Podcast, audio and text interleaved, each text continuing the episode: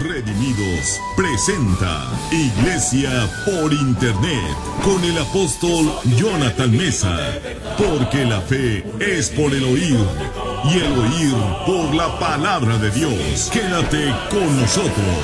Iglesia adelante, somos el ejército de Dios. ¿Qué tal, mis queridos amigos y hermanos? Les saluda una vez más su servidor, el apóstol Jonathan Mesa, transmitiendo en vivo una vez más en esta sesión número diez de esta serie de estudios, La tragedia de la soberbia. Estamos transmitiendo desde la Ciudad de México a todo el mundo vía internet, y hoy es miércoles treinta de diciembre del dos mil veinte. Yo declaro un hermoso y un excelente fin de año para todos ustedes. Vamos a orar. Padre, te pedimos espíritu de sabiduría y revelación en esta serie de estudios que tú nos has estado revelando tu carácter, la importancia de la humildad. Padre, que podamos entender mucho más de lo que hemos entendido. Traemos cautivo todo pensamiento a la obediencia a Cristo y recibimos por la fe el espíritu de sabiduría y revelación en el conocimiento de tu palabra. Amén. Vamos a comenzar en el Salmo cincuenta y uno, versículo doce. Dice así: vuélveme el gozo de tu salvación y espíritu noble me sustente. El Espíritu Santo es un espíritu noble, como les he venido diciendo. La iniquidad, que es un espíritu maligno, femenino por cierto, no tiene nada de nobleza. Es un espíritu totalmente de soberbia. De hecho, hemos visto en esta serie de estudios que ella es la soberbia. Así como mi madre, Espíritu Santo, es el amor, aquí se le llama el espíritu noble. Recientemente tuve una visión donde yo la veía a ella, a mi madre, noble, pero una nobleza indescriptible. Ahora nos vamos a ir a Isaías catorce, once para que veas lo opuesto a mi madre Espíritu Santo. Y en Isaías catorce, del once al catorce, vemos la caída de Satanás. Y antes de la caída está siempre la soberbia. Dice Isaías catorce, a partir del once: descendió al Seol tu soberbia, y el sonido de tus arpas, gusanos serán tu cama y gusanos te cubrirán. La expresión gusanos habla no solo de lo que le pasa a los que se van al infierno, donde el gusano nunca muere, dijo Cristo, pero también habla de una condición antes de irse al infierno, de pudredumbre, de maldición.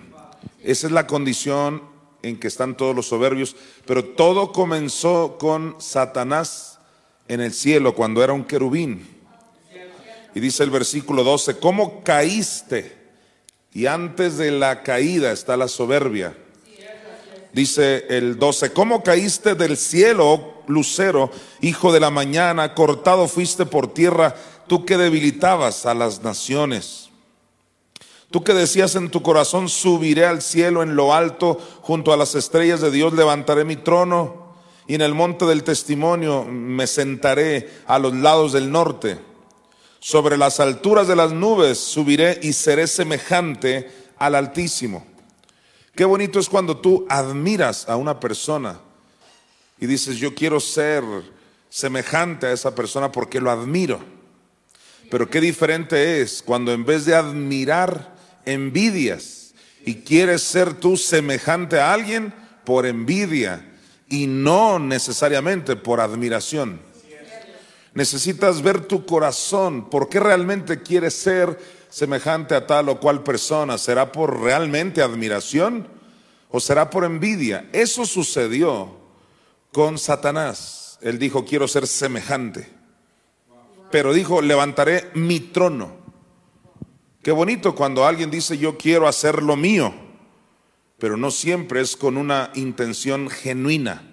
Muchas veces está disfrazado de una intención genuina, pero en realidad hay soberbia para demostrar lo que tú, tal o cual persona, quieren proyectar. Satanás no se conformó con estar en el trono de Dios. Hay gente que no soporta estar bajo la autoridad de nadie. Bendigo a aquellas personas que están siempre bajo autoridad. Dios les dará lo suyo, por supuesto, pero porque siempre fueron fieles en lo ajeno. Jesucristo nos dijo, si tú no eres fiel en lo ajeno, ¿quién te dará lo que es tuyo? Satanás no fue fiel en lo ajeno.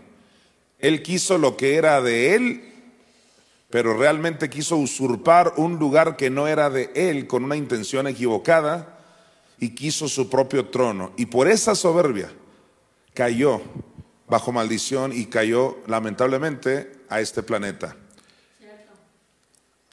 Ahora, vamos a Daniel cuatro, treinta y siete.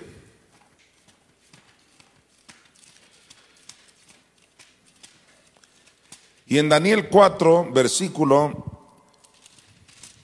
treinta y siete, vemos las palabras de un Nabucodonosor que ya había experimentado, al estilo Satanás, una caída muy fuerte. Después de haber sido un grande, cayó hasta lo más bajo como una bestia, comiendo como una bestia, literalmente quedó loco. Pero una vez que pasó esa etapa, las palabras de él demuestran que se arrepintió y reconoció que tú no puedes ser ante Dios soberbio. Y dice, ahora yo, Nabucodonosor, alabo, engrandezco y glorifico al Rey del cielo. Dice, ahora, lo cual no hizo antes, hasta que le vinieron unas terribles consecuencias. ¿Por qué alabar y adorar a Dios hasta que vengan terribles consecuencias? No esperemos lo que le pasó a Nabucodonosor para empezar a cambiar y manifestar humildad. Dice, ahora yo, Nabucodonosor, alabo, engrandezco y glorifico al Rey del cielo, porque todas sus obras son verdaderas y sus caminos justos, y él puede humillar a los que andan con soberbia. Al fin Nabucodonosor entendió que no podía ser soberbio ante la presencia de Dios. Ahora nos vamos a ir a Romanos uno, veintiuno, porque el día de ayer, casi al final de mi enseñanza, yo te estuve hablando de cómo el ser humano actúa con esa jactancia diabólica, porque toda soberbia es diabólica. Hay una sabiduría terrenal, animal, diabólica. Y es la influencia del diablo, sí, ese Satanás que te acabo de leer en Isaías catorce, que por su soberbia cayó, pues ahora él quiere meter esa soberbia en los seres humanos para que también caigan. Y es por eso que una de las cosas que Satanás usa para meter esa soberbia en la gente es la sabiduría humana, el conocimiento humano, hasta que llegan a creer que Dios es lo más ridículo que pueda haber. Ayer yo les decía que ese es el espíritu del anticristo que se levanta contra todo lo que se llama Dios y se enaltece totalmente él, como ya lo vimos en el libro de Daniel.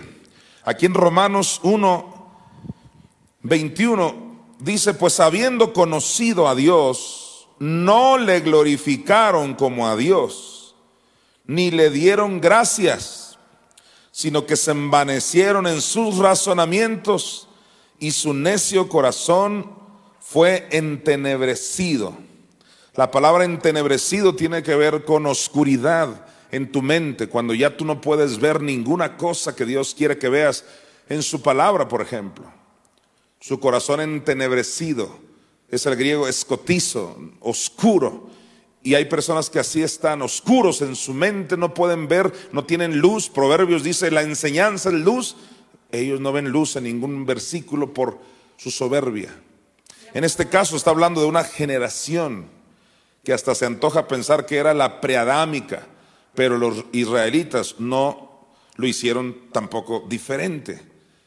Ellos también en alguna etapa de su vida no, no glorificaron a Dios, ni le dieron gracias, al contrario, se envanecieron en sus razonamientos. Sabes, el agradecimiento te pone en tu lugar. Cuando das gracias, es porque manifiestas una humildad. El soberbio nunca da gracias. El soberbio no glorifica a Dios porque no le da crédito a Dios, sino a su sabiduría y a sus habilidades. Vamos a Habacuc capítulo dos, versículo cuatro.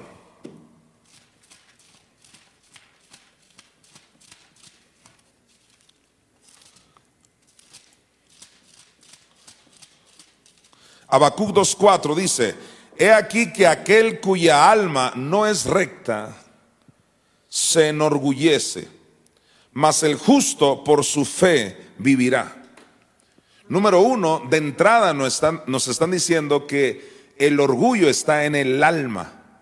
Nunca olvidemos que el ser humano es tripartito. El ser humano es un espíritu, posee un alma y vive en un cuerpo. No somos cuerpo, no somos alma, somos espíritus. En el alma está la mente, sentimientos y voluntad. ¿Dónde está la soberbia? Por ejemplo, en un nacido de nuevo, en el alma. ¿Por qué? Porque su espíritu ya está nacido de nuevo. En el alma, ahí está la soberbia, el orgullo y tantos malos espíritus que urge que los eches fuera en el nombre de Jesús. He aquí que aquel cuya alma no es recta, ¿qué hace esa alma? Se enorgullece. Entendámoslo, el alma se enorgullece. Pero contrario a eso dice: mas el justo por su fe vivirá. Dando a entender, la fe no tiene nada que ver con el orgullo. ¿Qué tan importante entonces es andar por fe?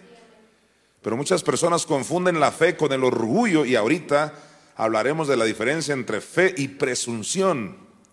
La verdadera fe muestra humildad.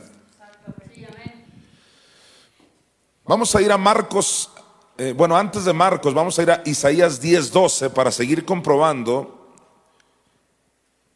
que la soberbia está en el alma. Nada más que aquí en Isaías diez doce le van a llamar corazón. Dice: pero acontecerá que después que el Señor haya acabado toda su obra en el monte de Sión y en Jerusalén, castigará el fruto de la soberbia del corazón del rey de Asiria y la gloria de la altivez de sus ojos. Toma nota de esto: castigará el fruto de la soberbia del corazón. De acuerdo a este pasaje, la soberbia está en el corazón. En Habacuc dos cuatro dice que la soberbia está en el alma. Y es que en el Antiguo Testamento, como yo lo he enseñado durante ya muchos años, se usaba indistintamente la palabra corazón y la palabra alma. Fue el apóstol Pablo el que en Romanos tres y en Primera de Pedro tres nos especifica que en el Nuevo Pacto, estrictamente hablando, la palabra corazón es el espíritu. Cuando habló de las mujeres que deberían de adornarse el interior, dice: el espíritu afable y apacible, el del corazón, dice. Usó intercambiable corazón con espíritu. Pero en el Antiguo Testamento se usaba la palabra alma o corazón como una parte interior, porque no había nacidos de nuevo. Los nacidos de nuevo comenzaron a, a partir de que Cristo resucitó. En Juan tres, Jesús le dice a Nicodemo: lo que es nacido del Espíritu, Espíritu es. Los nacidos de nuevo nacieron del Espíritu a partir de que Cristo resucitó. Por lo tanto, un nacido de nuevo, ya su espíritu es perfecto y justo, pero en su alma, ahí sí tiene que distinguir que en su alma es donde hay orgullo muchas veces o soberbia. Explicando esto, entendemos que corazón y alma en este contexto antiguo testamentario son lo mismo. Ahí es donde está la soberbia. Pero una prueba más de esto la tenemos en Marcos siete, del dieciocho al veintitrés. Vamos a los evangelios, específicamente al evangelio de Marcos. Marcos siete, del dieciocho al veintitrés, palabras de Jesús. Mire usted, Él les dijo: ¿también vosotros estáis sin entendimiento? ¿No entendéis que todo lo de fuera que entra en el hombre no le puede contaminar. Estaba hablando de las cosas que el ser humano come. Eso no contamina el corazón del hombre. Ahora, no dije que no contamina su cuerpo. Créeme que hay cosas, alimentos muy malos que contaminan el cuerpo. Pero Jesús estaba hablando de que lo que entra por la boca no contamina tu corazón. Contaminará tu cuerpo, el corazón no. Y dice en el diecinueve, porque no entra en su corazón. Ahí lo dice en el diecinueve. Eso que comes, lo que entra por tu boca, no entra en su corazón, sino en el vientre. Te fijas que la palabra vientre es una forma de, de, de llamarle al estómago, sino en el vientre, y sale a la letrina, que es una forma elegante de decir taza de baño. O sea que lo que comes se va por la taza del baño. Eso no te contaminó a ti. Tal vez si comiste algo malo contaminó tu cuerpo, pero tu alma no. Y es que los judíos eran muy celosos de esas cosas de qué comer o no comer, y Jesús les aclara: ustedes no deben ser sin entendimiento. Eso no contamina a la persona. Y dice el versículo diecinueve, porque no entra en su corazón sino en el vientre y sale a la letrina. Esto decía, haciendo limpios todos los alimentos. veinte, pero decía que lo que del hombre sale, eso contamina al hombre. Y es que lo que sale del hombre, entonces sale por su boca, pero a, a, al confesarlo, las acciones que un hombre empieza precisamente a hacer es por lo que hay en su corazón. Y dice el versículo veintiuno, porque de dentro del corazón, te aclaró, no el estómago, del corazón de los hombres salen, mira lo que sale, los malos pensamientos. Ya nada más dice malos pensamientos. Entonces aquí se está usando corazón como alma, porque los pensamientos están en el alma. ¿Y por qué Jesús está usando corazón como alma? Porque todavía no venía el nuevo pacto. Señores, Mateo, Marcos, Lucas, Juan no es nuevo pacto. Pablo en Romanos, ahí ya es nuevo pacto. Hay muchos que no entienden eso. Es que Pablo todavía no subía al tercer cielo y no nos traía esas revelaciones de la división tripartita del ser humano, como lo dijo en Hebreos cuatro doce. Ahí fue Priscila, pero Pablo en primera a los Tesalonicenses cinco veintitrés, ahí dejó bien claro la división tripartita. Antes no existía tal división. Pablo le está hablando a judíos que entendían ese lenguaje. Y por eso dice aquí en el veintiuno, porque de dentro del corazón de los hombres salen los malos pensamientos, los adulterios, las fornicaciones, los homicidios. Mira el veintidós, los hurtos, las avaricias, las maldades, el engaño, la lascivia, la envidia, la maledicencia, la soberbia, la insensatez. Mira el veintitrés. Todas estas maldades de dentro salen y contaminan al hombre. Pero lo que tú comes no te contamina a ti. Cuando digo ti es, no te contamina a tu espíritu ni a tu alma, tal vez a tu cuerpo dependiendo de lo que comas, pero nada es de condenar tampoco. Pero lo que sale del corazón, de ahí sale la soberbia del ser humano. Por lo tanto, el que ya es nacido de nuevo ya tiene un espíritu nuevo cuando confesó a Jesús, pero no tiene un alma nueva. En el alma está ahí esa soberbia, orgullo y un montón de cosas que el diablo mete. Es ahí donde nosotros urgentemente necesitamos laborar en nuestras almas. De hecho, esta es la generación donde el Espíritu Santo está tratando con el alma del creyente. Debido a que Cristo viene pronto, ya el Espíritu está tratando con el alma de las personas, para que cuando venga ya únicamente trate con tu cuerpo y te glorifique tu cuerpo también. El que comenzó la buena obra la va a terminar. Le damos gracias a Dios por eso. Ahora vamos a primera a los Corintios. Bueno, no, estábamos en Marcos siete, ¿verdad? No, vamos a irnos mejor a, a Proverbios. Puse unos versículos antes. Proverbios veintinueve, veintitrés, por favor.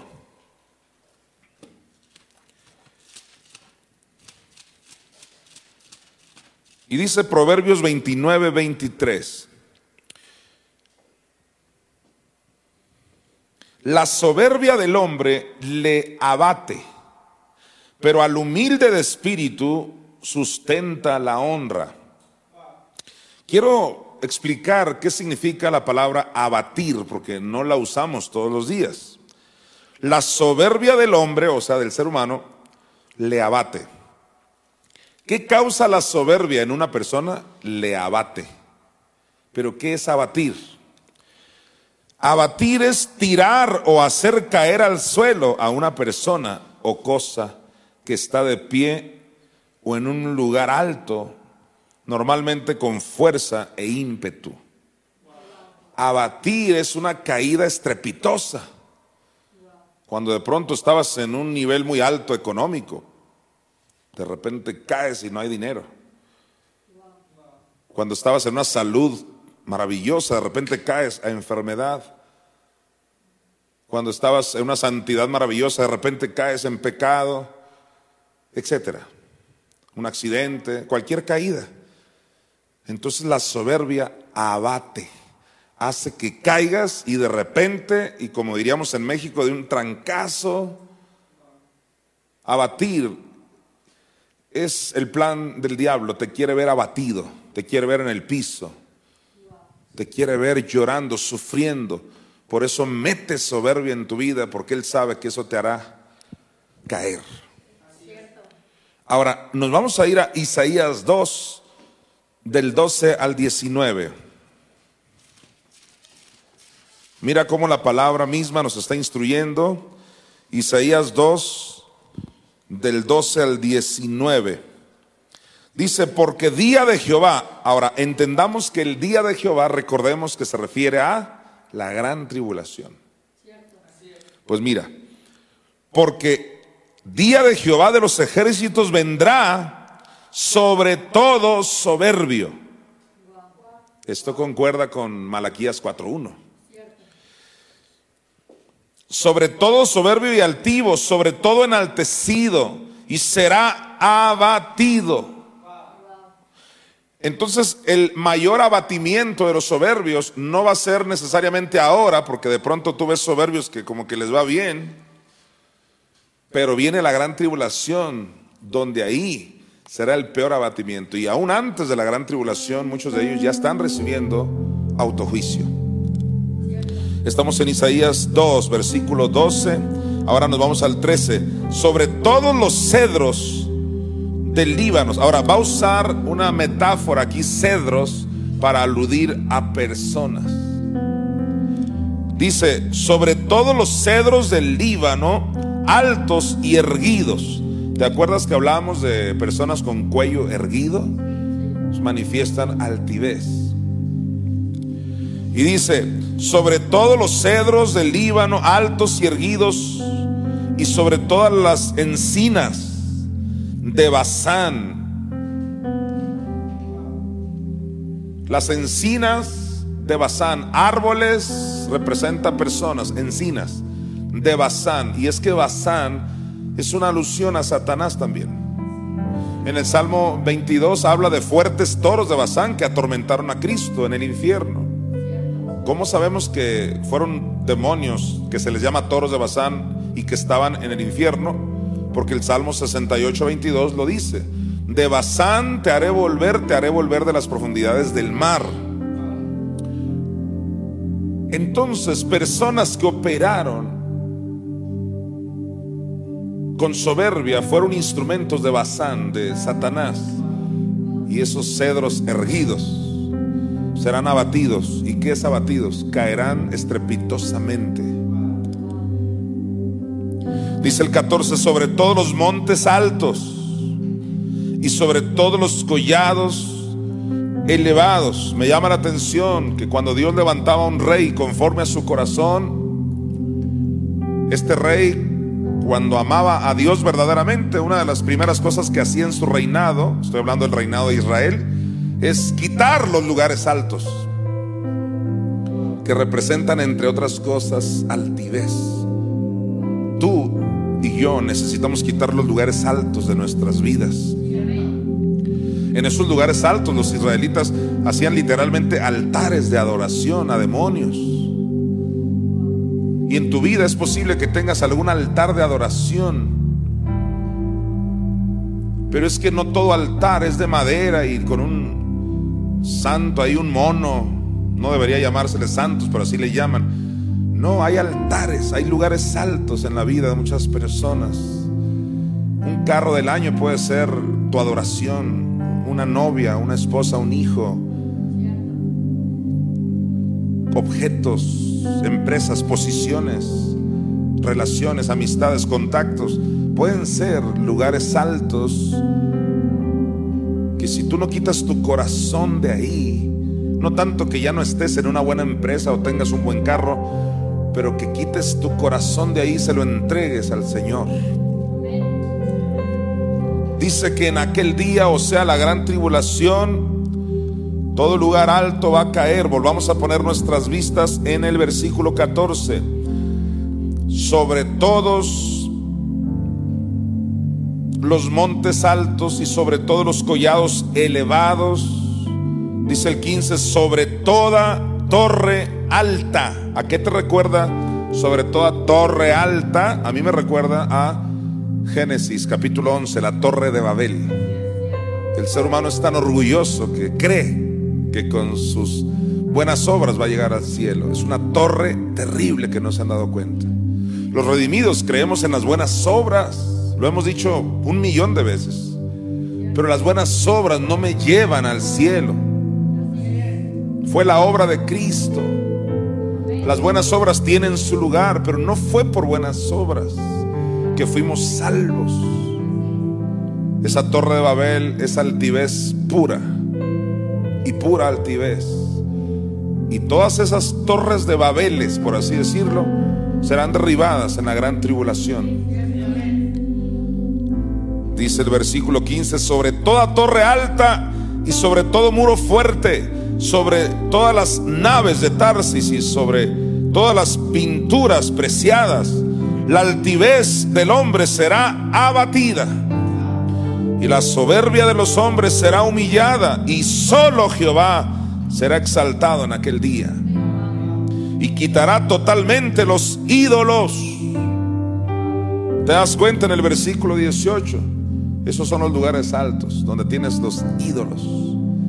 Se ha convertido en verdadera idolatría muchísimas cosas en la vida del ser humano, que no necesariamente le prenden una vela a algún muñeco de barro, de madera, de lo que sea. No necesariamente. No digas que ellos son los idólatras solamente. No. Cualquier persona que tiene esas prioridades, tal vez en su familia, tal vez en el dinero, son ídolos que si no los quitas te llevarán al infierno o a la gran tribulación, por lo menos. Y dice aquí en el versículo dieciséis, bueno, en el versículo diecinueve ahora, y se meterán estas personas que las compararon con cedros y demás, se meterán en las cavernas de las peñas. Ya nada más lees el diecinueve de que se meterán en las cavernas de las peñas, rápidamente te acuerdas de Apocalipsis, porque mientras esté la gran tribulación, eso es lo que van a hacer muchos de los ricos que no le entregaron su vida a Jesucristo, y no solo ricos financieramente, sino poderosos en sus estatus, sus posiciones políticas, etcétera. Dice aquí en el diecinueve, y se meterán en las cavernas de las peñas y en las aberturas de la tierra por la presencia temible de Jehová y por el resplandor de su majestad, cuando Él se levante para castigar la tierra. Impresionante lo que va a pasar en el tiempo tribulacional. Ahora sí nos vamos a ir a Apocalipsis para comprobar esta conexión. Apocalipsis seis, del quince al diecisiete. Dice Apocalipsis seis,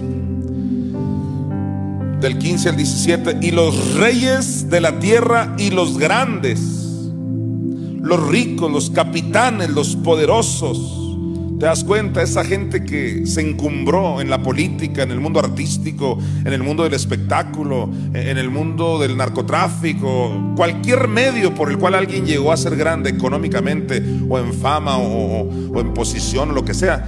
Toda esa gente que dijo: yo no necesito de Dios, yo no necesito la Biblia, porque creían que lo tenían todo aparentemente. No, en la gran tribulación eso se va a desvanecer y van a desear haber amado a Dios. Dice Apocalipsis seis quince: y los reyes de la tierra, y los grandes, los ricos, los capitanes, los poderosos, y todo siervo y todo libre, se escondieron en las cuevas y entre las peñas de los montes. Ahí está Isaías dos. Y decían a los montes, mira el dieciséis, ¿qué es lo que le decían a los montes y a las peñas? Caed sobre nosotros y escondednos del rostro de aquel que está sentado sobre el trono, y de la ira del Cordero, porque el gran día de su ira ha llegado, y ¿quién podrá sostenerse en pie?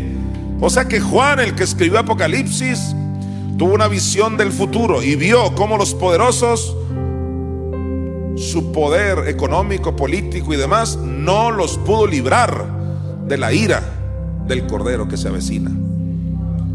Se avecina la ira de Dios.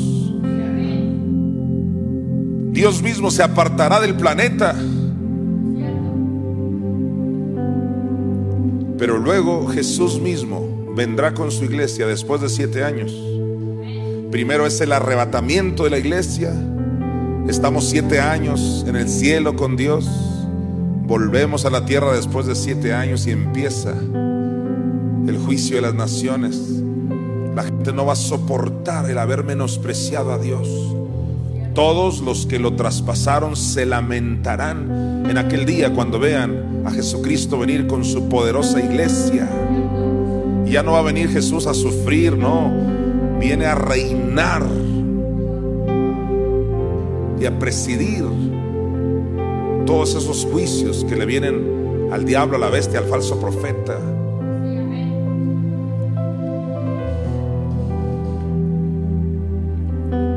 Una vez que leemos Apocalipsis, nos vamos al Salmo noventa y cuatro del uno al dos.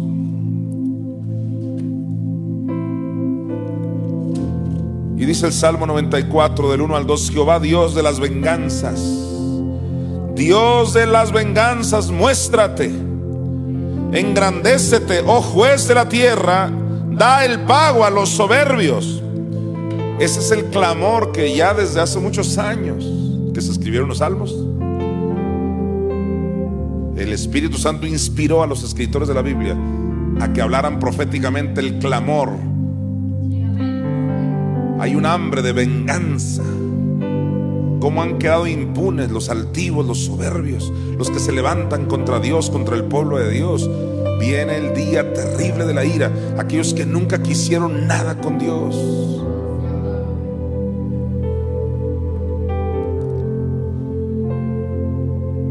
Nos vamos a ir a Malaquías cuatro uno, que como te dije es, por así decirlo, el versículo principal de mi serie de estudios.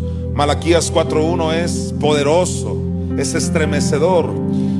Dice: porque he aquí viene el día ardiente como un horno, y todos los soberbios y todos los que hacen maldad serán estopa. Aquel día que vendrá los abrazará, ha dicho Jehová de los ejércitos, y no les dejará ni raíz ni rama. Querido amigo, hoy es el día de salvación. Tú puedes entregarle tu vida a Cristo, puedes reconocer su sacrificio completo, puedes reconocer que nuestra Madre Espíritu Santo lo levantó de los infiernos, puedes todavía servirle. Aún hay tiempo, queda poco, pero aún hay.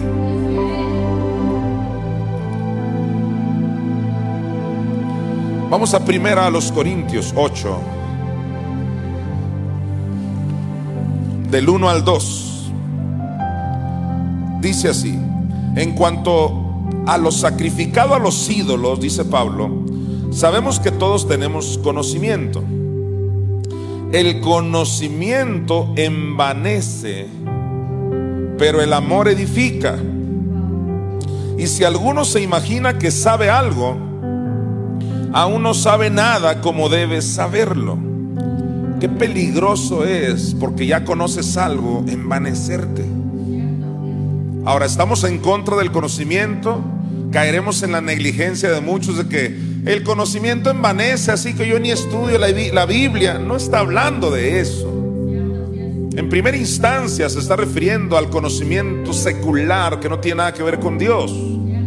Pero también reconocemos que aún los que estudiamos la Biblia pudiéramos estar expuestos a una clase de envanecimiento que no viene de Dios. No se trata solo de conocer la Biblia, sino de actuar en amor. Y el principal amor es Juan tres dieciséis, porque de tal manera amó Dios al mundo. ¿Cuál es esa tal manera? No nos cansaremos los redimidos de decir cuál es esa tal manera. Es Juan tres catorce, como Moisés levantó la serpiente en el desierto, así era necesario que el Hijo del Hombre fuera levantado. Entonces, cuando Cristo en la cruz pasa de, de, de cordero a serpiente, o sea, cambia de naturaleza, esa es la tal manera con que Dios nos amó. Todo conocimiento fuera de ese amor te envanece. Pero también reconocemos que el amor no solo se limita a esas revelaciones del sacrificio de Cristo, sino también manifestar amor en el sentido de perdonar, de reconciliarse y de soportarnos los unos a los otros. Es tan importante no solo tener un gran conocimiento para no perecer, si al final podemos perecer por falta de amor. No es solo tener conocimiento bíblico, sino poder amar a tu hermano y demostrarlo en la práctica con la humildad que Cristo nos enseñó. Primera a los Corintios trece, versículos del tres al cuatro. Este es el capítulo del amor, como normalmente le llaman. Pablo hace una descripción importante del amor y dice en primera los Corintios trece, del tres al cuatro: y si repartiese todos mis bienes para dar de comer a los pobres, y si entregase mi cuerpo inclusive para ser quemado, y no tengo amor, de nada me sirve. El amor, dice el cuatro, es sufrido, es benigno. El amor no tiene envidia. Mira, el amor no es jactancioso, no se envanece. Necesitamos mucho aprender de las características del verdadero amor, que comienza con el amor que el Padre le tuvo a la humanidad al mandar a Jesús a morir en la cruz y a bajar a los infiernos a sufrir. Ese sí es amor.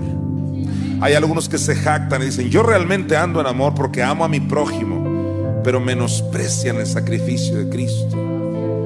La pregunta es: ¿cómo es que andas tan en amor y menosprecias el amor del Padre al enviar a su Hijo a la cruz y al infierno? No es lo uno sin lo otro.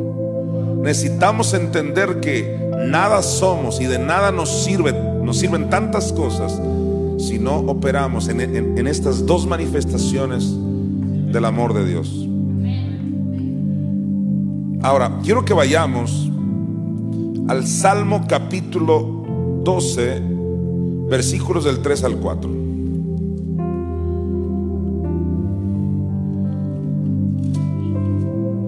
Salmos doce,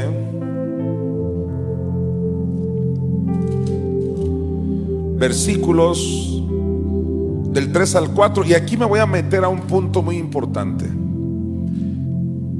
y es el tema de la confesión. Los redimidos aprendimos hace muchos años que confesar es algo muy importante. Ahora, no estoy hablando de confesar solo pecados, sino confesar la palabra de Dios. Hay muchos grupos cristianos que no creen en confesar la palabra, porque dicen que eso es humanismo, dicen que eso es de la nueva era, que no es de Dios, que no porque lo digas algo va a suceder. Sin embargo, ellos están pisoteando Marcos once veintitrés y muchos versículos donde Jesús dijo que si tú lo crees en tu corazón y lo dices con tu boca, lo que tú digas te será hecho. La muerte y la vida están en poder de la lengua. Proverbios dieciocho, veintiuno. Santiago tres habla de la lengua como un timón. Proverbios seis, te has enlazado con los dichos de tu boca. Gente queda en cárceles por lo que confiesa. El universo mismo, en Hebreos once, tres, fue hecho por la palabra de Dios, la confesión de Dios. En Génesis uno hay ocho confesiones de Dios para que el universo fuera creado. Pedro dijo: el que habla, hable conforme a las palabras de Dios. Es decir, el tema de la confesión de la palabra es cien por ciento bíblico. Que tú lo confiesas y vas a obtener algo, eso es bíblico. Pero hay una corriente que sin Dios, sin la Biblia, hablan de confesar positivo y nos han confundido con ellos. Lo que no se han dado cuenta muchos cristianos y otras religiones que nos han confundido con esos humanistas es que ellos le copiaron a la Biblia, pero quitaron a Dios, hicieron a Dios a un lado y a la Biblia. Ellos solo crearon esta teoría y esta práctica, porque vaya que lo practican, confiesan: soy feliz, soy feliz, hoy voy a vender, eh, me siento bien, y de alguna manera han obtenido buenos resultados porque es un principio de Dios. Es como la generosidad. Aunque alguien no diezme y ofrenda, puede ser generoso con sus padres y le va a funcionar. Pero eso no significa que está sometido a los principios bíblicos. Los redimidos y todos los que creemos en confesar la palabra, y por qué no decirlo, confesar positivo, tenemos que guardar nuestro corazón de que esto, nosotros no estamos promoviendo humanismo, sino es la confesión de la bendita y poderosa palabra de Dios. Es decir, esto es más que humanismo y positivismo. Ahora, ¿qué es el humanismo? La corriente que enseña que el ser humano todo lo puede. Humanismo: el humano no necesita a nadie, no hay más Dios que el propio ser humano. Y de ahí se desprende la nueva era, que incluye la corriente del panteísmo, que todo es Dios, el árbol es Dios, el animal es Dios, el ser humano es el Dios mayor de la tierra, y hay una madre naturaleza, pero nunca hablan de una madre Espíritu Santo ni de un Padre celestial. No nos confundan. Y en este pedazo, en este momento de mi enseñanza, voy a explicarlo bíblicamente. Salmo doce, del tres al cuatro. Jehová destruirá todos los labios lisonjeros. ¿Qué son labios lisonjeros? Esos labios que hablan, confiesan para quedar bien. Es decir, no es de que están humillados a la palabra de Dios, sino están quedando bien. Jehová destruirá todos los labios lisonjeros y la lengua que habla jactanciosamente. Toma nota de eso: una lengua que habla jactanciosamente. Cuando nosotros los redimidos confesamos la palabra, no debemos jactarnos en la confesión en sí mismo, sino jactarnos en el poder de la bendita palabra de Dios. Y dice el cuatro: a los que han dicho: por nuestra lengua prevaleceremos, nuestros labios son nuestros. Y luego preguntan: ¿quién es Señor de nosotros? Entonces el humanismo es lo que promueve: no hay ningún Señor, por nuestra lengua prevaleceremos. No, los positivistas irán al infierno positivos. Usted necesita a Cristo, necesita conocer el evangelio, el sacrificio de Cristo y su resurrección. Y una vez que conoce eso y la palabra de Dios, confiesa la palabra y efectivamente tiene un poder superior a cualquier confesión positiva. Entonces, cuidado con la lengua jactanciosa, cuidado con la confesión jactanciosa. El crédito se lo lleva la bendita palabra de Dios. Entonces, la confesión sin la palabra, ¿qué es? Solo humanismo jactancioso. Vamos a Santiago tres, del cinco al seis, para seguir ampliando este punto que lo considero muy importante.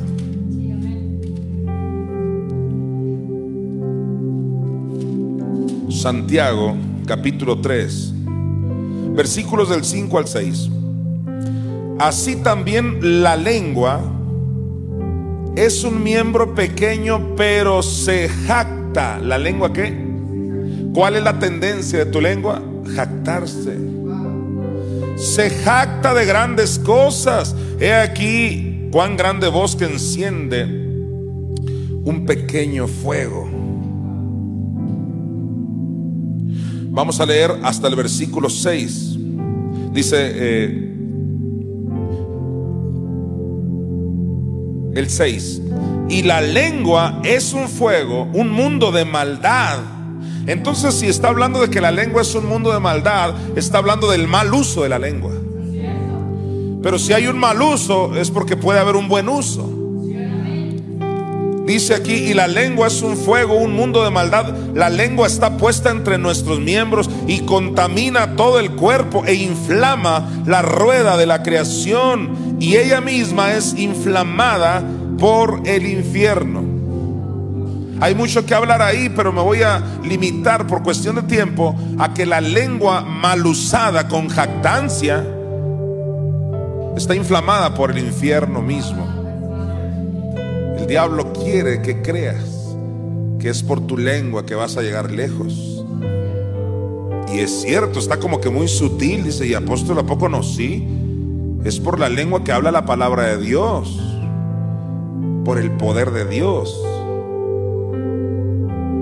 pero no por la lengua de aquellos que nunca aman a Dios, no creen en Dios, no le creen a Dios, no oran, no, no, no, no creen a la Biblia. Vamos a primero de Samuel dos tres, en este mismo punto. Vamos, por favor, primero de Samuel, capítulo dos, versículo tres. No multipliquéis palabras de grandeza y altanería, cesen las palabras arrogantes de vuestra boca, porque el Dios de todo saber es Jehová, y a Él toca el pesar las acciones. Quiero que subrayes donde dice: cesen las palabras arrogantes de vuestra boca. Y yo vengo a decirte eso, que cesen, que terminen las palabras arrogantes, porque toda la gloria se la debe llevar el Señor y su bendita palabra. Alabaré tu palabra, dijo el salmista. Pero también nos vamos a ir al Salmo diecisiete diez. Dice el Salmo diecisiete diez: envueltos están con su grosura. Y dice: con su boca hablan arrogantemente. Yo te pregunto, mi hermano, ¿cómo hablas tú? ¿Arrogantemente? ¿O realmente crees de manera humilde que la palabra de Dios tiene un efecto cuando sale de tu boca?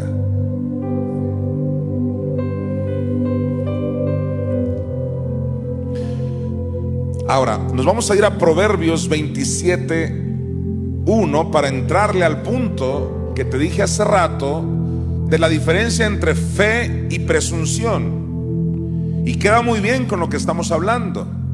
Hay una gran diferencia entre confesar la palabra de Dios con humildad, creyendo que la palabra tiene poder, a confesarla con humanismo, que tú todo lo puedes. También hay una gran diferencia entre hombres y mujeres de fe a hombres y mujeres que operaron en presunción, y la presunción lleva soberbia, la fe lleva humildad. Proverbios veintisiete uno, por favor, dice así: no te jactes del día de mañana, porque no sabes qué dará de sí el día.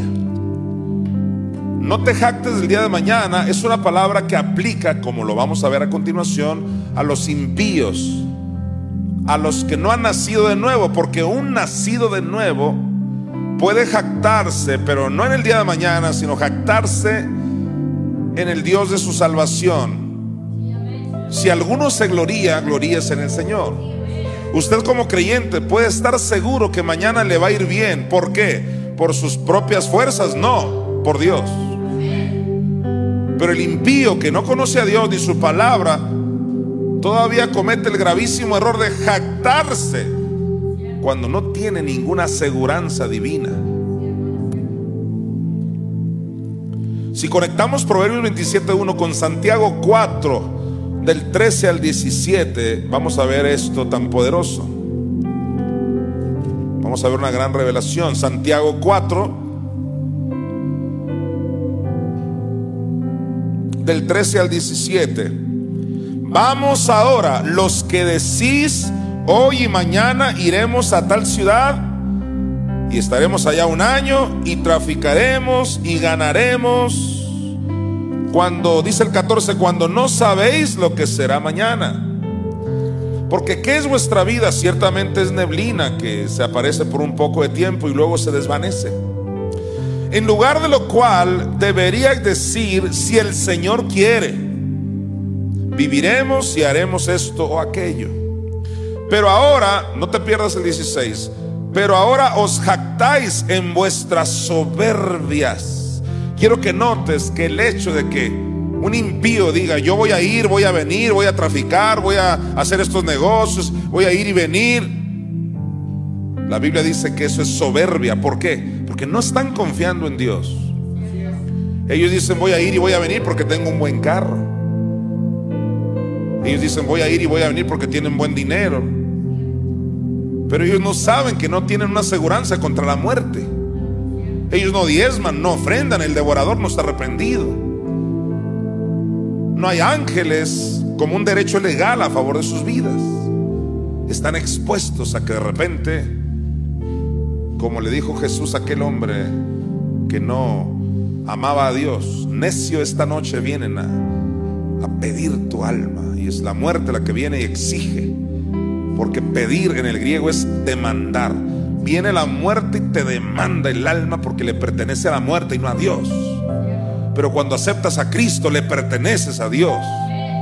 Y si te apropias por la fe de la palabra, entonces tú sí puedes decir con una jactancia, pero divina, no del diablo. Recuerda que la palabra aleluya es jactancia de la buena. Jactarme del Dios que tengo. Nos jactamos divinamente diciendo: bendito mi entrar, bendito mi salir. Voy a ir y venir por la fe, porque tengo ángeles a mi alrededor. Pero el impío confunde, dice: yo también tengo fe. Hasta eso que dicen tener fe. Nunca han oído la palabra, pero dicen tener fe. La fe, dice Romanos diez diecisiete, es por el oír la palabra de Dios. Ellos la han oído cada año, cada seis meses, no sé. No la oyen diario como comer, pero dicen: tengo mucha fe. En realidad es pura palabrería y engaño. No se han dado cuenta que han sido engañados por Satanás. Eso no es fe, eso es presunción. Por eso Santiago dice: no sabéis qué será mañana. O sea, no sabes si vas a amanecer vivo mañana. No sabes si en ese viaje a, a Tucson o a Douglas o no sé a dónde, no sabes si te vas a accidentar. Porque el que no tiene a Cristo no sabe. Si los que tienen a Cristo, a veces se les debilita la fe y les va mal. Ahora el que no tiene a Cristo, ahí entra Pablo cuando dice: si el justo con dificultad se salva, ¿dónde quedará el, el, el, el impío? No confundas la verdadera fe con la presunción. Volvamos a leer Santiago cuatro dieciséis. Pero ahora os jactáis en vuestras soberbias, toda jactancia semejante es mala, y al que sabe hacer lo bueno y no lo hace, le es pecado. Ahora, ¿cómo sé que aquí está hablando de impíos? Porque en el capítulo cinco, versículo uno en adelante, Santiago empieza a hablar de esos ricos. El hecho de que venga un número cinco no significa que cambió el tema. Esos números no vienen en los originales. Dice Santiago cinco uno: vamos ahora, ricos. Entonces está hablando de los ricos opresores. Vamos ahora, ricos. Entonces está hablando de los ricos como aquel rico que se fue al Hades porque nunca amó a Dios, nunca le creyó a Dios. Vamos ahora, ricos, llorad y aullad por las miserias que os vendrán, dice Santiago. Vuestras riquezas están podridas. Ah, entonces está hablando del impío, porque las riquezas del justo están bendecidas. Dice el dos: Vuestras riquezas están podridas y vuestras ropas están comidas de polilla. Vuestro oro y plata están en, enmohecidos, y su moho testificará contra vosotros y devorará del todo vuestras carnes como fuego. Habéis acumulado tesoros para los días postreros. ¿Por qué dice devorará del todo vuestras carnes como fuego? ¿Por qué no dice vuestras almas? Es que alude a que pasarán por la gran tribulación. Y dice, habéis atesorado, acumulado, perdón, tesoros para los días postreros. Entonces Santiago está hablando de una condición de que en los días postreros todo ese dinero, toda esa riqueza que estos soberbios nunca quisieron invertir en lo de Dios, esa riqueza va, va a venir a la, a la mano de los justos. Se avecina un avivamiento financiero a la par de una crisis financiera a nivel mundial. Mientras el mundo está en tinieblas, sobre ti será vista la gloria de Dios en todos los sentidos. Por eso vale el gozo humillarse ante la palabra de Dios. Vale el gozo humillarnos ante Jesús.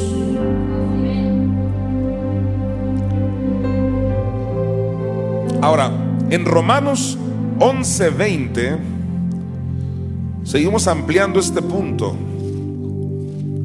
para nunca confundirnos con la presunción. Romanos once veinte dice: bien por su incredulidad fueron desgajadas, refiriéndose a Israel. Pero tú, o sea, tú que creíste en Cristo, aunque los israelitas no creyeron, tú por la fe estás en pie. Pero mira lo que dice: no te ensoberbezcas, sino teme. Dando a entender, ya estás en fe, no te ensoberbezcas. Ya estás actuando en fe genuina, que no entre la soberbia, porque cuando entra la soberbia, caes en presunción. Y ahí es donde entran muchos, de que me voy a tirar de este monte porque soy de fe. Eso es presunción. Te puedes morir en una de esas, porque esa no era fe, esa es presunción. El propio Jesús dijo, no No me voy a tirar, por así decirlo, parafraseándolo. Aviéntate este monte. Y dice el Señor, no tentarás al Señor tu Dios. Cuando eres presuncioso, tientas a Dios en ese sentido. Hay gente que no está actuando en fe, está actuando en envidia. Yo voy a comprar también ese carro del año, porque no es justo que mi hermano lo tenga y yo no. Hey, tranquilo, a lo mejor tiene más fe que tú, y sobre todo más feria. Amén. No es competencia, es a tu nivel. Pues es que yo vi a una hermana que brincó y aplastó sus lentes. Pues si los aplastó, está bien, de acuerdo a su fe. Pero si tú los aplastas por presunción, vas a tener que comprar otros en la Benavides.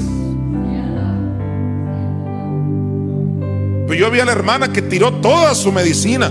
Gloria a Dios, si su fe le alcanzó y ella vive por pura fe, gloria a Dios. Pero no andamos por competencia ni por presunción. El pueblo de Israel cruzó el mar en seco, pero detrás venían los egipcios, Faraón y sus carruajes. Y dice la Biblia que intentando hacer lo mismo, perecieron en el agua. ¿Qué dijeron? Los israelitas cruzaron, nosotros también. Olvídalo. Los israelitas tenían fe, pero Faraón y su gente no. Y el mar se cerró y los ahogó a todos. En Proverbios veintiuno veinticuatro dice la palabra de Dios: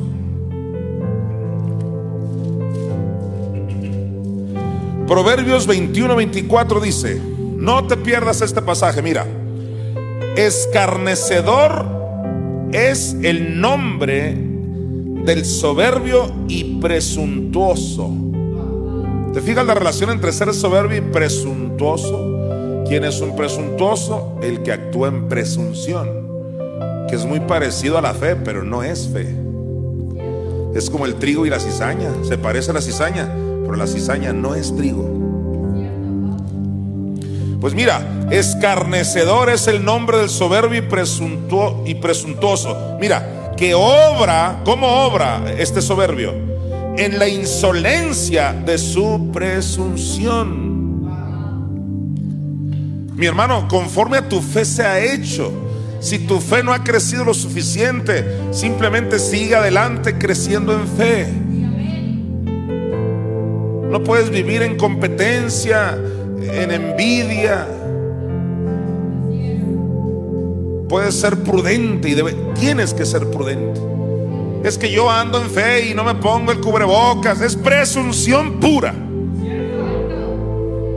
Es que yo tengo fe y gloria a Dios y está haciendo mucho frío, pero yo salgo sin camisa. Presunción. Estás tentando a Dios. ¿Y, y qué al caso la presunción, apóstol, con el tema de la soberbia? Presunción es una evidencia de soberbia. Pero el que actúa en fe se humilla a su palabra. No quiere demostrarle nada al mundo. Quiero que el mundo vea que yo realmente no me enfermo. Si lo haces por fe, gloria a Dios, para darle la gloria a Dios. Pero hay quienes que lo hacen para vanagloria de ellos. Entendiendo esas cosas tan importantes, ahora nos vamos a ir a otro punto. En Hebreos uno nueve. ¿Cuántos de los que me están oyendo y, y mirando quieren más unción? Amén. Sí, amén. No más presunción, más unción. Amén. Mira, en Hebreos capítulo uno, aquí viene una de las tremendas claves para mayor unción en tu vida. Amén. Usted quiere entrar a un dos mil veintiuno super ungido. Aquí está una clave. ¿Cómo le hizo nuestro Señor Jesucristo? Hebreos uno nueve dice: has amado la justicia, refiriéndose a Cristo, y aborrecido. ¿Qué es lo que aborreció el Señor? La maldad. Y una vez que aborreció la maldad, ¿qué le vino? Mira, por lo cual te ungió Dios, el Dios tuyo, con óleo de alegría más que a tus compañeros. Resultó más ungido que todos. ¿Por qué? Porque aborreció la maldad. Y la maldad es la soberbia. La maldad es la iniquidad. Pero tal vez alguien diga, ahí no dice muy claro maldad como soberbia. Bueno, vamos a Proverbios ocho trece. Aleluya. Y dice Proverbios ocho versículo trece: el temor de Jehová es aborrecer el mal. ¿Y qué aborreció Cristo? La maldad. Pues mira lo que sigue: la soberbia y la arrogancia, el mal camino. O sea que aquí ya le pone apellido al mal. Dice que el temor de Jehová es aborrecer el mal, y luego dice la soberbia, la arrogancia, el mal camino, la boca perversa aborrezco. ¿Cuál es esa boca perversa? La arrogancia, que cuando hablas crees que es por eso, y no, es el poder de Dios a través de tu boca. ¿Quieres mayor unción? Necesitas mayor humildad. Revístete ahora mismo de humildad, es una decisión. Vamos al Salmo cuarenta y nueve, por favor. Todos en el Salmo cuarenta y nueve, versículos de, del seis al siete. Y ahora me voy a meter a un tema que lo vine mencionando, a un punto más bien, subtema, lo vine mencionando en mis sesiones de esta serie, y es el punto de la prosperidad. Los redimidos no solo creemos en la confesión para obtener resultados, sino también creemos en prosperidad financiera. ¿Cuántos de los redimidos que me están mirando creen que Dios prospera? ¿Cuántos creen que la prosperidad es una buena palabra y está en la Biblia? Pero tienes que tener mucho cuidado, porque lo he venido enfatizando. La prosperidad, cuando tienes un corazón humilde, entonces estás listo para de manera ilimitada recibir manifestación financiera. Pero si tu corazón no está listo, está en soberbia y no has tratado con tu vida en ese sentido, las riquezas te pueden engañar. Y es mi responsabilidad decírtelo. Dice aquí en el Salmo cuarenta y nueve del seis al siete: los que confían en sus bienes No dice los que tienen bienes. Hay que saber leer, porque tener bienes no es el problema. Dice los que, ¿qué versículo es? El seis. Los que confían en sus bienes y de la muchedumbre de sus riquezas se jactan. No se jactan de Dios. ¿De qué se jactan? De la muchedumbre de sus riquezas. Dice el siete: ninguno de ellos podrá en manera alguna redimir al hermano ni dar a Dios un, su rescate. Ahí hay una gran revelación, pero solo me limitaré a que nada de eso te redimió a ti. Quien te redimió es Jesucristo. Tenemos que darle crédito a Cristo y a nuestra Madre Espíritu Santo, quien lo levantó de entre los muertos. Sin esas revelaciones, con todo y riqueza, irías al infierno. No te jactes de tus riquezas, jáctate del Dios que te las da. Vamos a, a, a Oseas trece seis para seguir ampliando este poderoso punto. Oseas trece seis dice: en sus pastos se saciaron y repletos se ensoberbeció su corazón, por esta causa se olvidaron de mí. ¿A qué te recuerda eso de que en sus pastos se saciaron y repletos? A mí me recuerda a los de Sodoma, porque tenían, dice, saciedad de pan, y entonces cayeron en soberbia, y entonces vino juicio y fue exterminada esa ciudad. Fue una especie de gran tribulación ya desde aquel tiempo. No porque tengas buenos pastos, hablando del de, de, alimento que come una oveja, y no me voy a referir necesariamente al pasto espiritual, sino a lo que tú comes, saciedad de pan, estás muy bien, tienes prosperidad, por eso te vas a olvidar de Dios. El profeta reprende esa actitud. En Deuteronomio ocho viene un pasaje que por años lo hemos leído y que hoy nos va a servir mucho en este punto. Deuteronomio ocho del once al dieciocho.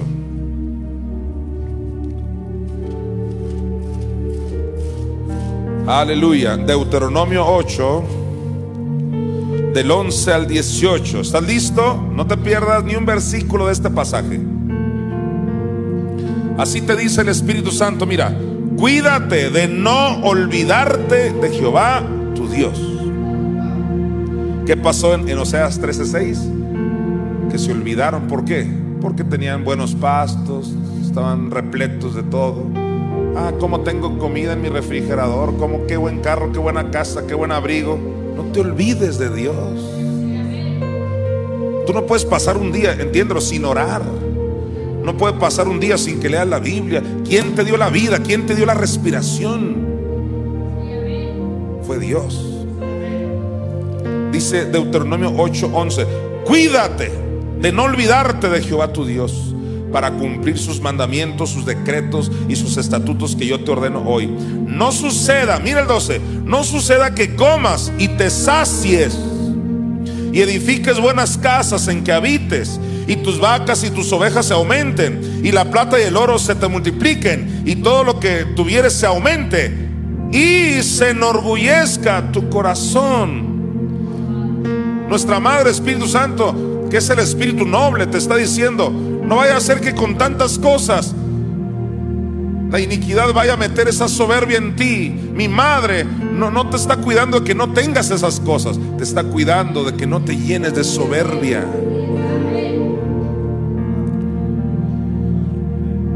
Y dice el catorce: y se enorgullezca tu corazón y te olvides de Jehová tu Dios, que te sacó de tierra de Egipto, de casa de servidumbre. Querido hermano que estás prosperado, nunca se te olvide que Dios te sacó de la esclavitud. Nunca se te olvide que Dios te libró de Egipto. Fue Dios.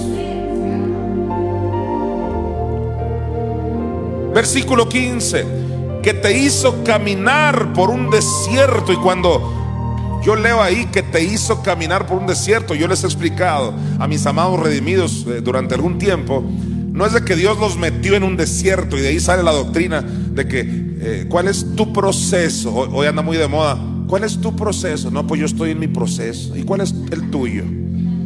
Son términos muy nice de, de, de las religiones de hoy, incluyendo al cristianismo. No existe tal proceso de parte de Dios. El único proceso que hay es en el que tú te metes. O sea, diríamos, diríamos en Sonora, aquí que queda al norte de México, tú te metes en broncas y ahí está tu proceso. No es Dios metiéndote en ningún desierto para que aprendas algo. Dios no te manda cáncer, Dios no te manda coronavirus, Dios no te manda deudas. Eres tú, somos nosotros los que nos metemos en desiertos. Apóstol, pero ahí dice que en el quince que te hizo caminar por un desierto. Sí, que te hizo caminar, no quiere decir que Él te metió ahí. Te hizo caminar. El Espíritu Santo me reveló hace tiempo que es porque en esos desiertos en los que nosotros mismos nos metemos, de pronto desmayamos, de pronto caemos, fracasamos, y llega Dios y nos levanta en pleno desierto en el que nosotros nos metimos. Y cuando nos levanta, Él nos carga y nos hace caminar. Solo en ese sentido. Y dice el quince, que te hizo caminar por un desierto grande y espantoso, lleno de serpientes ardientes y de escorpiones y de sed, donde no había agua, y Él te sacó agua de la roca del pedernal. Tú no puedes aceptar un Dios que te mete donde hay serpientes espantosas, pero sí un Dios que saca agua de la roca para darte en pleno desierto. dieciséis, que te sustentó con maná en el desierto, comida que tus padres no habían conocido, afligiéndote y probándote para a la postre hacerte bien. Ese es el versículo favorito de los que hablan del famoso proceso. Él te aflige y te prueba para a la postre hacerte bien. Y ellos lo que entienden en su mente prejuiciada, porque es lo que toda la vida les enseñaron, lo que entienden es que Dios te aflige con cáncer, con enfermedad, con accidentes, con algo malo, con muerte, para después hacerte bien. Se murió tu tío, ah, es para que después tú te acerques más a Dios. Ahora te está haciendo un bien. No se refiere a eso. Hemos encontrado los redimidos que afligir en el hebreo tiene que ver con un quebrantamiento de tu alma. Dios nos quebranta con su palabra, afligiéndote, pero también dice y probándote. Y es que Dios sí prueba, pero dice el Salmo siete y Proverbios diecisiete, Dios prueba la mente y el corazón, no manda ningún mal con sus pruebas. Hay pruebas de Dios y hay pruebas del diablo. Santiago uno trece, en una de las versiones dice, cuando alguno es probado, no diga que es probado de parte de Dios, porque Dios no puede ser probado por el mal, ni Él prueba a nadie, obviamente, con el mal. Entonces, ¿a qué se refiere aquí cuando en Deuteronomio ocho dieciséis dice comida que tus padres no habían conocido, afligiéndote? Ahí está, afligiéndote en tu alma, que en el hebreo es quebrantándote, y probándote. ¿Qué quiere decir probándote? No con el mal. Dios prueba tu mente y tu corazón. Y entonces, ¿a qué se refiere? Para a la postre hacerte bien. Ah, se refiere a que cuando Dios te prueba con su palabra, te disciplina.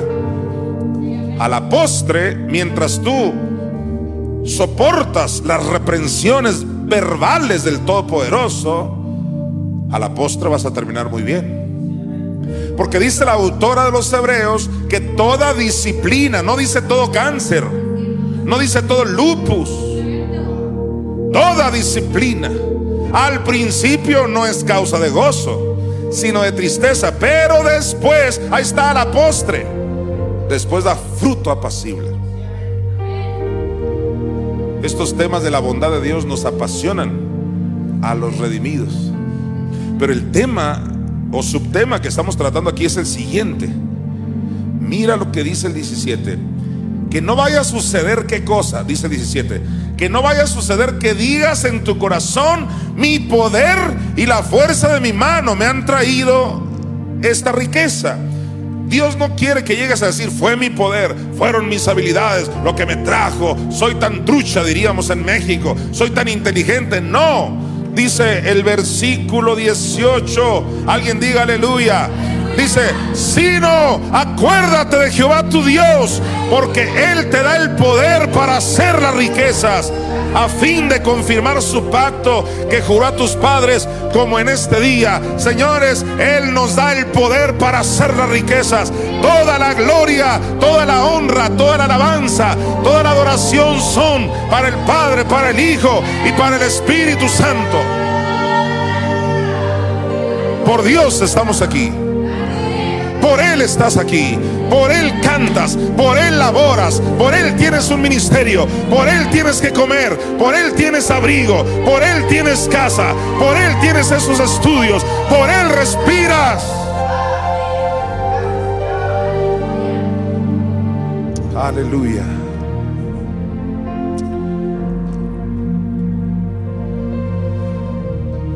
Vamos al Salmo sesenta y dos, versículo diez.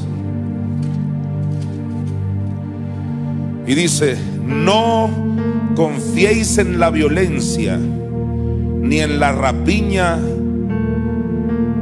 no os envanezcáis. Si se aumentan las riquezas, hermano, yo declaro que se te aumentan las riquezas. No dice que no se te aumenten, no dice así. Dice que si llega a pasar eso, y va a pasar en el nombre de Jesús, si se aumentan las riquezas, no pongáis el corazón en ellas. Dios está preparando el corazón del remanente, porque de hecho van a llegar riquezas. Y ahora te está preparando para que tengas un corazón para Dios, un corazón que siembre en el reino, un corazón que no se ensoberbezca.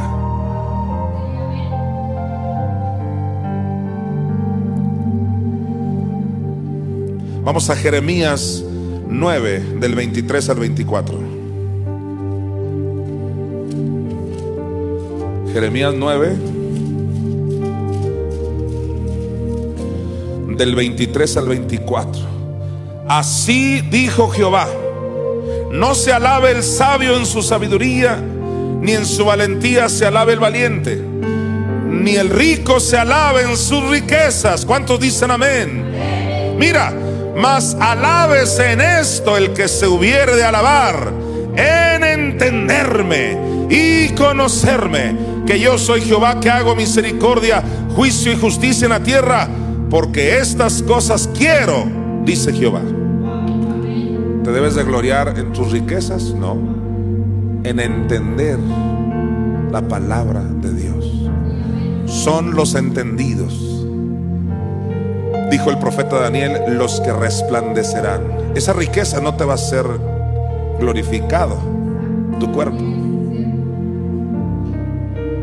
pero entender la revelación sí. Aleluya. Ya estás en Jeremías. Ahora vete a Jeremías trece, del quince al diecisiete. Jeremías trece, del quince al diecisiete dice: escuchad y oíd, no os envanezcáis, pues Jehová ha hablado. No os envanezcáis es que no entre orgullo en tu vida. ¿Y qué puedo hacer para que no entre orgullo en mi vida? Varias cosas, pero una de ellas, dice el dieciséis: dad gloria a Jehová. Dad gloria a Jehová Dios vuestro, antes que haga venir tinieblas. Deténgase ahí. El Espíritu Santo, a través de este pasaje, te está diciendo que, que le des la gloria a Dios antes que venga la gran tribulación. Porque ese día de tinieblas es la gran tribulación. ¿Por qué esperar a la gran tribulación, donde los soberbios serán estopa? Mejor ahora darle la gloria a Dios y quitar y pisotear todo orgullo. Volvamos a leer el dieciséis: dad gloria a Jehová Dios. ¿Cuántos le dan la gloria a Dios? Dad gloria a Jehová Dios vuestro, antes que haga venir tinieblas, y antes que vuestros pies tropiecen en montes de oscuridad, y esperéis luz y os la vuelva en sombra de muerte. y tinieblas.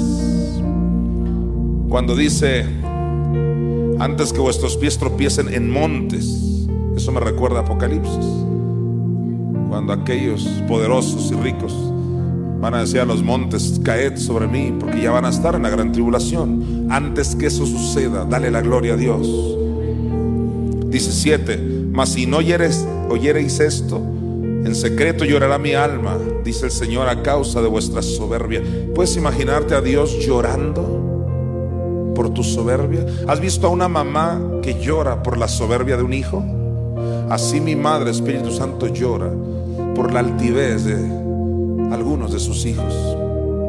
¿Y por qué llora? Porque sabe que viene quebrantamiento para ellos.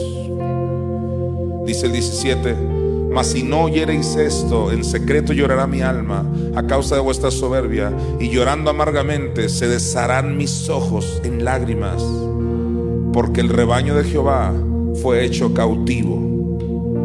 Hay cautividad, hay opresión por la soberbia de muchas personas, y mi madre llora cuando te ve en cárceles, y aún más va a llorar cuando muchos de sus hijos tengan que pasar por la gran tribulación.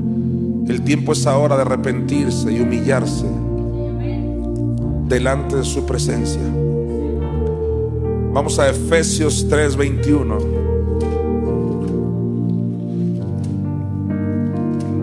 Dice esta canción: ninguna ayuda en las riquezas,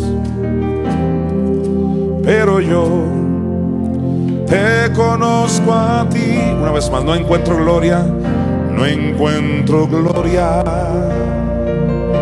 en mis caminos, y no hay poder en mis propias fuerzas. Ninguna ayuda en las riquezas, pero yo, pero yo te conozco a ti, oh, a ti. Eres altísimo, Señor, gloria de las naciones. Eres santo, mi Jesús, Señor de la creación, eres altísimo, Señor, mi creador, mi redentor, y yo me regocijo en ti. Alguien dice amén. Amén. Efesios tres veintiuno. Y dame el acorde de sol, Jaciel. Dije que no iba a cantar, pero esto es parte de mi vida. Efesios tres veintiuno. Wow, mira, léalo conmigo.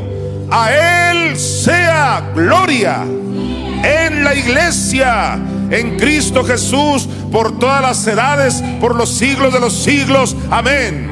Está hablando de nuestro Señor Jesucristo. Y dice Pablo: a Él sea gloria en la iglesia. ¿Cuántos de los que me están mirando dicen gloria a Cristo Jesús?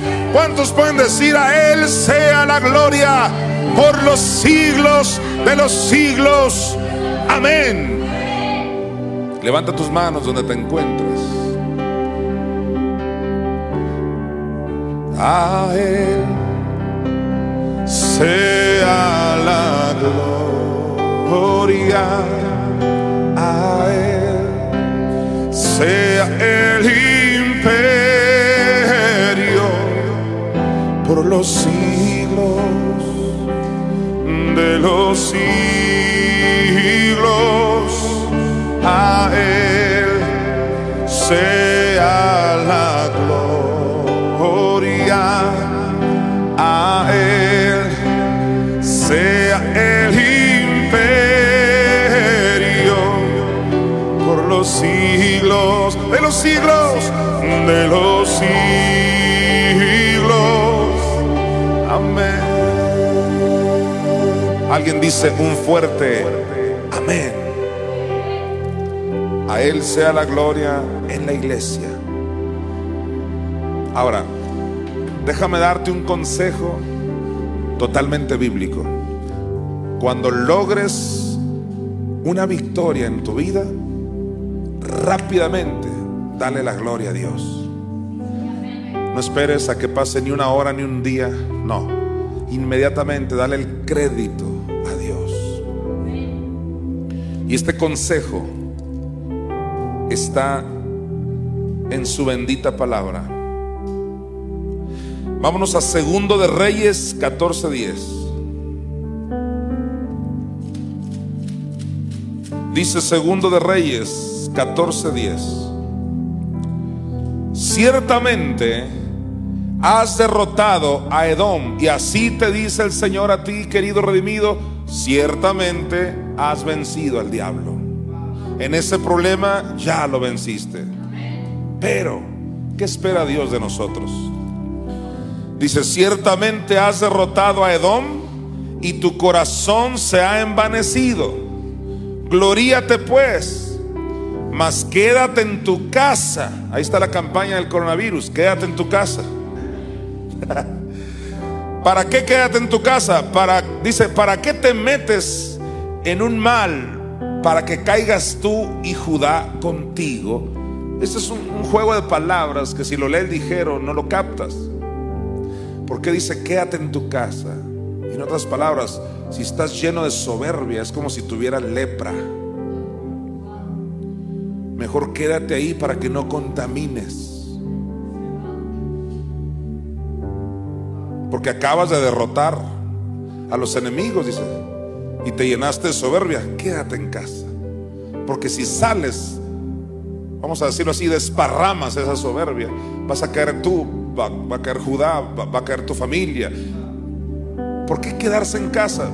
Para arreglar tu vida hasta que se quite esa soberbia. No te atrevas a ir ni al Oxxo con soberbia. No te atrevas ni a ir ni a la tienda. Por los que me ven de otros países, el Oxxo es una tienda muy conocida aquí en México. No vayas ni a la esquina con soberbia, porque el diablo te quiere hacer caer.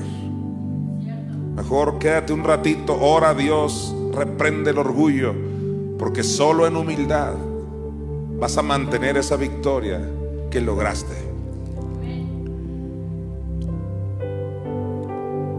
Vamos a segunda a los Corintios doce uno, y vamos a leer solamente la primera parte.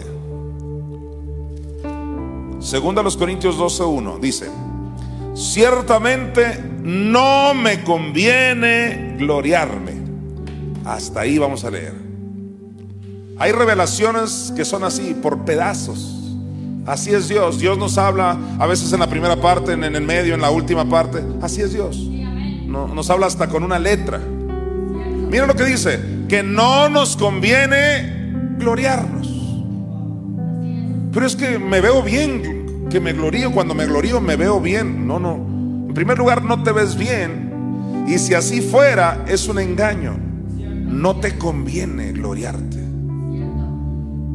porque cuando te glorías, cuando te enorgulleces, viene la caída, viene la enfermedad, te metes en desiertos tú mismo, endureces tu corazón. Hay un riesgo terrible de pasar por la gran tribulación. Escucha, sueña esto: no te conviene.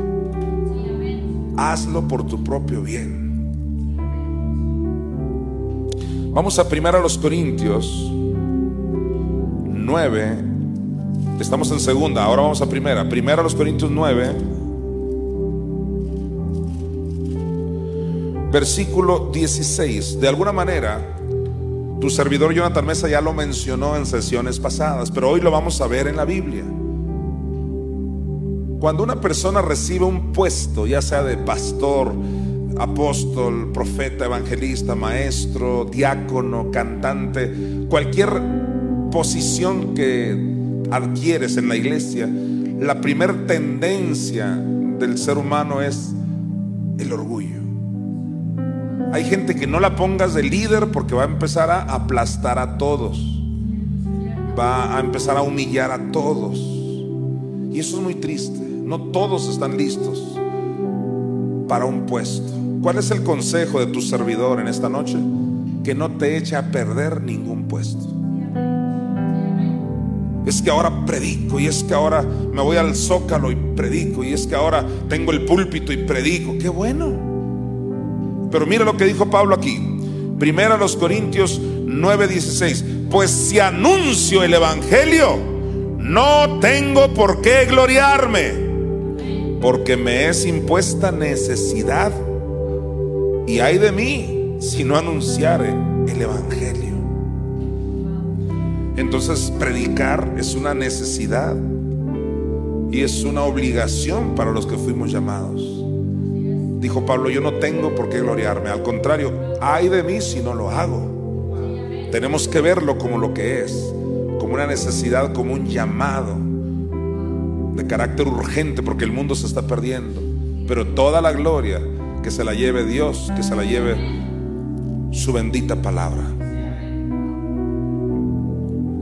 En primera los Corintios cuatro, del diecisiete al diecinueve. Ya estás en primera los Corintios, vete al capítulo cuatro, versículos del diecisiete al diecinueve. Me llama la atención aquí que Pablo quiere que lo imitemos hasta en su forma de enseñar. Dice: por esto mismo os he enviado a Timoteo, que es mi hijo amado y fiel en el Señor, el cual os recordará mi proceder en Cristo. ¿Y qué más les va a recordar Timoteo? De la manera que enseño en todas partes y en todas las iglesias. Entonces hay una manera como se debe enseñar, no con una soberbia tratando de enseñorearse de todos, de pisotear a todos. Dice aquí el versículo dieciocho: mas algunos están envanecidos, como si yo nunca hubiese de ir a vosotros. Y es que hay personas que en el tiempo de Pablo se envanecían, se jactaban porque tenían mucha palabrería, pero pocos dones del Espíritu, poco poder. Y es lo que ha pasado hoy en día. Ha entrado una soberbia en muchas organizaciones que solo tienen un buen discurso, pero no creen en sanidad, no creen en milagros financieros, no creen en los nueve dones del Espíritu. En los nueve dones del Espíritu, ahí nadie habla lenguas, ahí nadie tiene visiones, nadie tiene sueños. Es decir, solo son buenos, vaya, buenos oradores. Y dice Pablo: hey, yo cuando enseño te combino con la manifestación del Espíritu. No es solo palabrería, no se trata de discurso. Sabes, tu servidor Jonathan Mesa siempre fue amante del tema de dar discursos. Desde que era un adolescente me gustó a mí la oratoria, llegué a ganar concursos de oratoria. Pero cuando empecé a predicar y enseñar la palabra, me di cuenta que esto no es oratoria. Y no estoy promoviendo el hablar mal. Puede haber herramientas que te ayuden para hablar bien, pero predicar y enseñar no es oratoria, porque la oratoria no me permite fluir en lo que el Espíritu quiere. De pronto cantar una canción a Dios, de pronto hablar lenguas, de pronto ministrar sanidad, de pronto no sé, lo que el Espíritu quiera. No, el, el, hoy en día muchos están limitados a su discurso, por tal de que salga impecable su discurso. Y sí, muchos de esos sermones salieron impecables. Lo que no salió impecable fue la unción, porque el Espíritu se contristó desde la mitad del discurso, porque Espíritu Santo quería decir algo, inclusive hasta cambiarte el tema. Pero muchos oradores de hoy dicen: no, no, no, Espíritu Santo, por favor, tú, tú sabes todo lo que me desvelé estudiando, así que luego me hablas tú. Primero es mi discurso. Pues Pablo dice: hey, les mando a Timoteo que les diga la manera como yo enseño. No es solo palabras y discursos. Y les dice en el versículo dieciocho: mas algunos están envanecidos, como si yo nunca hubiese de ir a vosotros. Dando a entender: les voy a caer de repente y voy a revisar si son puro discurso. Y dice el versículo diecinueve: pero iré pronto a vosotros, si el Señor quiere, y conoceré no las palabras, sino el poder de los que andan envanecidos. En otras palabras, a mí no me salgan con discursos. Quiero ver el poder, quiero ver las lenguas, quiero ver cómo se mueve el Espíritu Santo en una vida. Señores, no se trata de oratoria, se trata de la presencia del Espíritu Santo fluyendo a través de un predicador o de un maestro. Voy a ir y quiero ver, dice, ¿dónde está el poder de esos envanecidos? Y es cuando dice en el veinte, uh, mire el veinte: porque el reino de Dios no consiste en palabras, sino en poder. No es discurso, introducción, desarrollo, conclusión. No, no, no, no, no. Si no es un discurso político, si es mi madre queriendo hablar lo que le da la gana a ella. Necesitamos ser títeres. Así como yo hoy mismo, mi madre me está diciendo que siga mañana enseñando, y yo te había dicho que iba a terminar hoy, y hay algunos que dicen: no, usted dijo que termina hoy, pues se va a hacer lo que dice mi madre. Si fuera solo un asunto administrativo y de discurso, pues dijeron: tengo que, no, tengo que, y tengo que. Y si el Espíritu Santo te dice que pares, tienes que parar. Si el Espíritu Santo te dice que sigas, tienes que seguir. No es tu discurso, dice Pablo. Quiero ver el poder de esos que se envanecen. Hay una arrogancia terrible. Y te lo dice, tienes a uno enfrente, alguien que le gustaba eso de la oratoria. Pero eso queda, como dijo Pablo, como basura en comparación a cuando te dejas usar por el Espíritu Santo, para que ella haga lo que ella quiera hacer. No se nos olvide que ella es la señora del reino.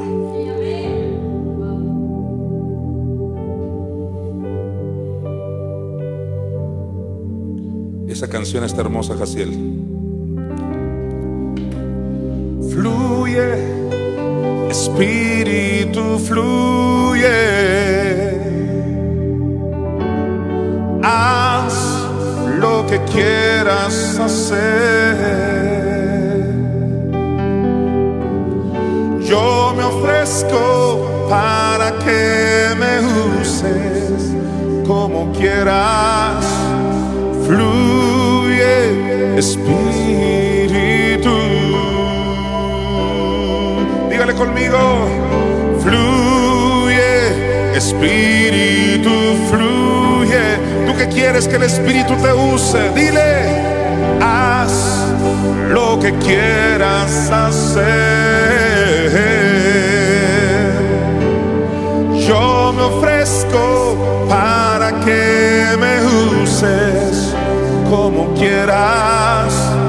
Fluye, Espíritu. Yo me ofrezco, dile de nuevo. Yo me ofrezco para que me uses como quieras. Fluye, Espíritu.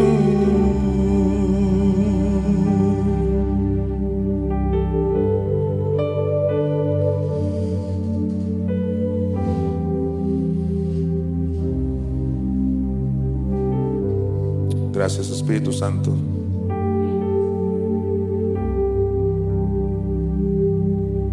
Vamos a primera a Timoteo tres, seis.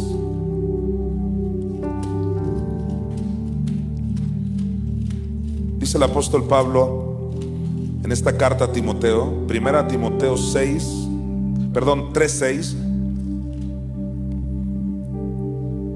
Dice, bueno, antes de leerlo, eh, quiero decirte que Pablo puso requisitos para ser un obispo, para servir al Señor en esa área. Me llama la atención que en este punto, que es el seis, dice: no un neófito. O sea, Pablo le dice a Timoteo: no pongas a un neófito, no le des un puesto a un neófito, a una persona demasiado nueva. no un neófito no sea. Cuando dice no sea, no es de que todos los nuevos les va a ir mal, pero dice no sea que envaneciéndose. ¿Y qué es envaneciéndose? Enorgulleciéndose, ensoberbeciéndose. No sea que envaneciéndose caiga en la condenación del diablo. Clarísimo. Entonces aquí hay por lo menos dos cosas que hay que aprender. El que se ensoberbece, ¿en qué cae? En la condenación del diablo. Pero también el punto de los neófitos. Como dice un dicho mexicano, el que nunca tiene y llega a tener, loco se quiere volver.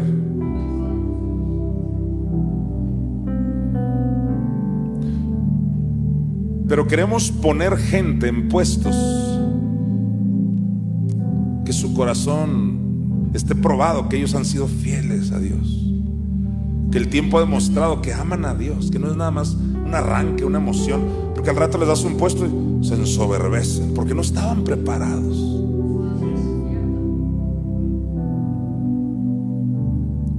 Podemos concluir esta parte diciendo: prepara tu corazón, porque vienen cosas maravillosas para la iglesia. Vienen finanzas, vienen posiciones ministeriales, vienen asignaciones de Dios para tu vida.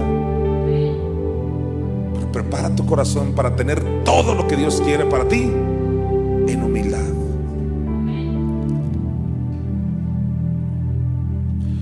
Y Él os exaltará alto, muy alto, y Él os exaltará. Y Él os exaltará alto, muy alto, y Él os exaltará. ¿Cuántos pueden decir amén?